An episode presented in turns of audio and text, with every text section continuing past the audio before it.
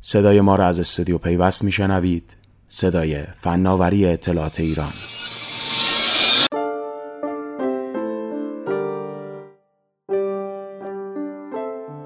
هکری که خودش رو یه کلاه سفید می‌دونه از نظر مقامات امریکایی یه جنایتکار خرابکاره. نویسنده که البته زندگیش 22 سال پیش سوژه ساخت فیلم تیک داون با کارگردانی جو شپل شده.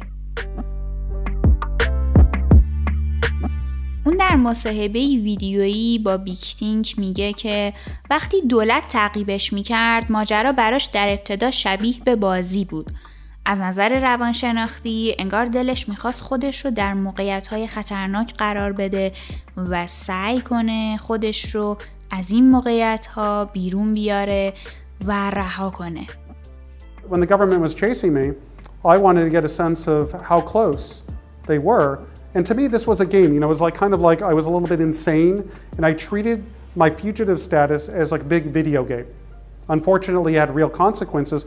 And why I did this psychologically is I love putting myself in dangerous situations and then trying to work my way out of them. سلام آیسان نظر محمدی هستم و اون چه شنیدید مصاحبه کوین میسنیک با بیگ تینک بود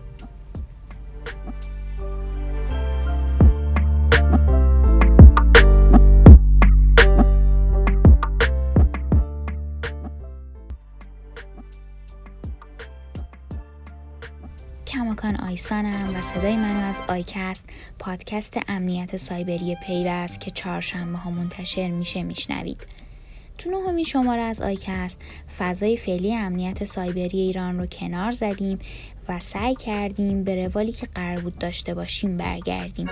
اینه که تو این شماره قراره از هکری حرف بزنیم که سالهاست اسمش در خط اول مشهورترین هکرهای دنیا قرار داره. و اون کسی نیست جز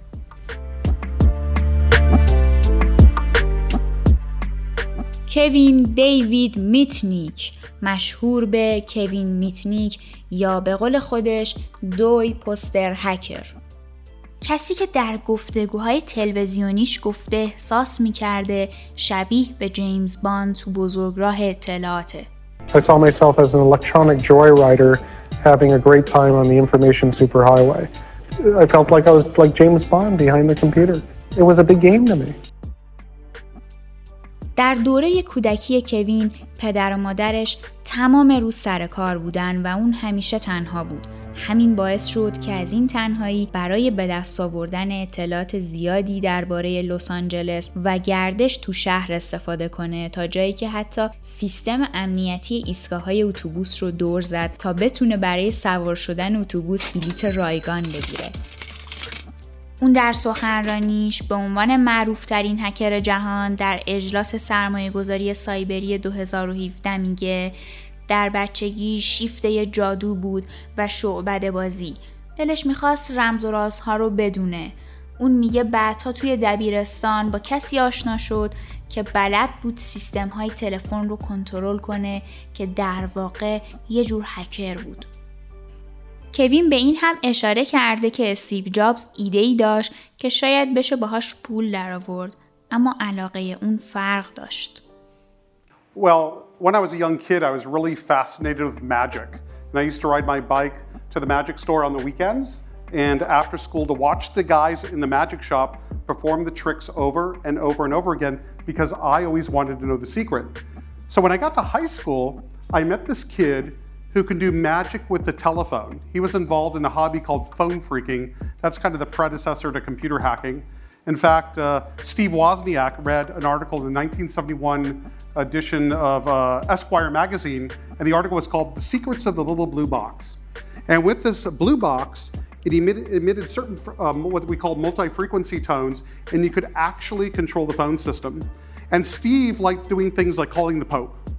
Jobs had the idea maybe we can make some money with this. So they actually built these boxes, sold them on Berkeley's campus, and with the revenue they generated, they bought, uh, were able from that revenue buy the components to build the first Apple One board. I, however, went in a different direction.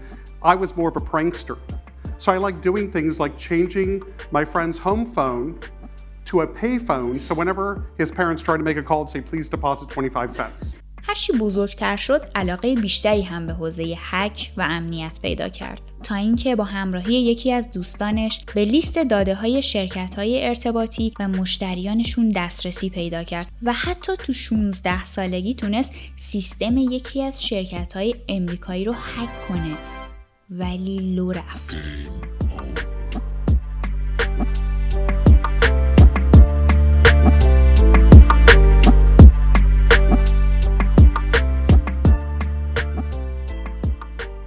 در واقع همون موقع یکی از دوستانش این مسئله رو به پلیس اطلاع داد و کوین در 16 سالگی یک سال به زندان افتاد.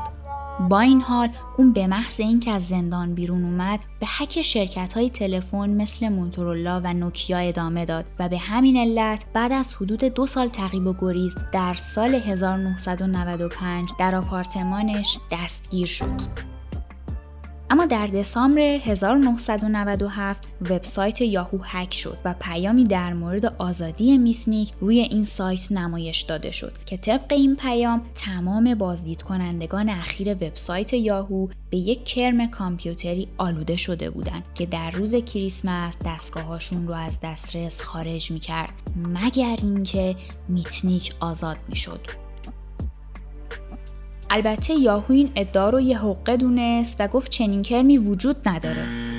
در ادامه ماجرا در سال 1999 میتیک مجموعاً به هفت مورد جرم به عنوان بخشی از توافقنامه‌ای در دادگاه منطقه ایالات متحده گناهکار شناخته شد اون به دلیل نقض مفاد حکم آزادی تحت نظارتش در سال 1989 به دلیل کلاهبرداری کامپیوتری جمعاً به 68 ماه زندان محکوم شد. بنابراین اون حدود 5 سال تو زندان بود. بگذاریم که در این بین مجریان قانون قاضی رو متقاعد کرده بودند که کوین حتی توانایی شروع یه جنگ هسته‌ای رو داره.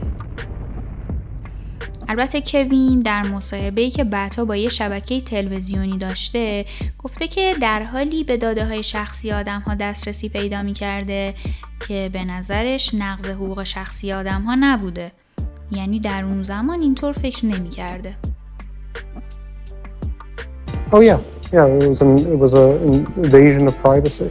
You know, going going and getting access to other people's information is obviously a gross invasion of privacy, and it is wrong. And that didn't bother you? Um, at the time I was doing it, um, no.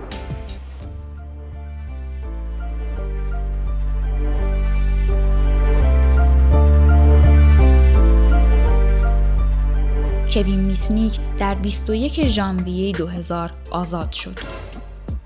هرچند که تا پایان آزادی تحت نظارت اون که در 21 ژانویه 2003 به پایان رسید ابتدا از استفاده از هر گونه فناوری ارتباطی به غیر از تلفن ثابت من شده بود میسنیک حتی به مدت 7 سال از سود بردن از فیلم ها یا کتاب های مربوط به فعالیت مجرمانش من شد پیش از این در سال 2000 فیلمی به نام تیک داون و با کارگردانی جو شپل از داستان زندگی این هکر ساخته شد ولی فعالیت های اون فقط به هک و دنیای کامپیوتر ختم نمیشه How the theft and fraud guidelines work is you're punished based on the value of the property taken, damaged, or destroyed. As if you took the only copy. Right.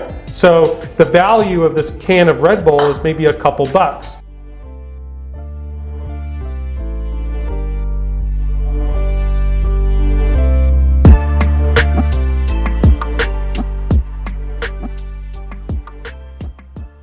اولین کتابش رو با عنوان هنر فریب در سال 2003 منتشر کرد. بعد در 2005 هنر نفوذ از اون به چاپ رسید. در سال 2011 هم Ghost in the Wires یا به عبارتی یه اختلال ناشناخته با عنوان فریه به عنوان تحت تعقیب ترین هکر جهان از اون منتشر شد. هنر پنهان ماندن هم یه کتاب دیگه از کوینه که سال 2017 منتشر شده.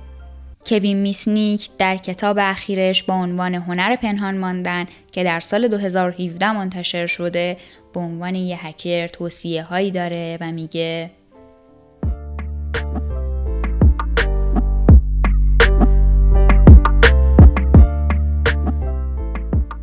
احتمالا شما هم هر روز اکانت های ایمیلتون رو چک می‌کنید و شاید براتون مهم باشه که چه کسایی ایمیل هاتون رو خوندن یا پاسخ دادن. اگر شما هم از سرویس های ایمیل تحت وب مثل جیمیل و اوتلوک استفاده می کنید شاید دونستن برخی نکات در خصوص چنین سرویس هایی براتون جالب باشه اگه بلافاصله بعد از خوندن ایمیل در موبایل یا کامپیوترتون اون رو کلا پاک کنید مطمئنا یک کپی از این ایمیل هنوز در نقطه ای از اینترنت باقی میمونه. اساس عملکرد سرویس های ایمیل تحت وب cloud ه. از این رو برای دسترسی به محتوای ایمیلتون در تمامی دستگاه های هوشمند لازمه چند کپی از این محتوا حفظ بشه.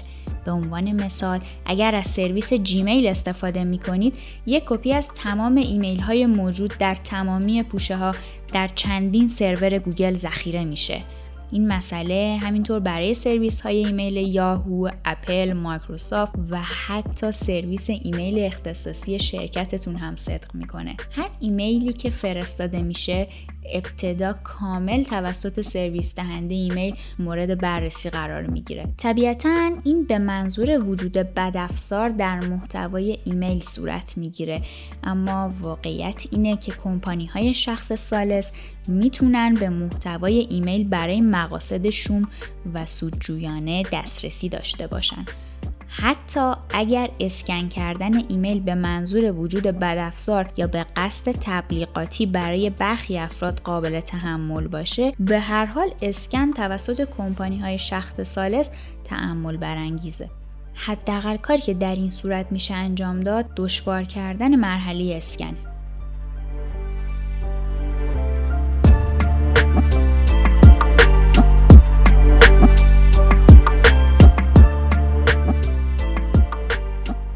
هکر سابق که حالا یه شرکت مشاوره امنیت داره در کتابش با عنوان هنر فریب گفته که دستیابیش به کلمات و عبور به وسیله مهندسی اجتماعی بوده و اصلا نرم افزارهای هک و غیره و دستگاه های دیجیتالی دیگه برای به دست آوردن اطلاعات استفاده نکرده.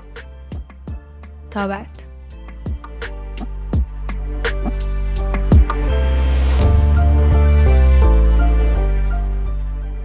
هر چهارشنبه شنونده آیکست از پیوست باشید.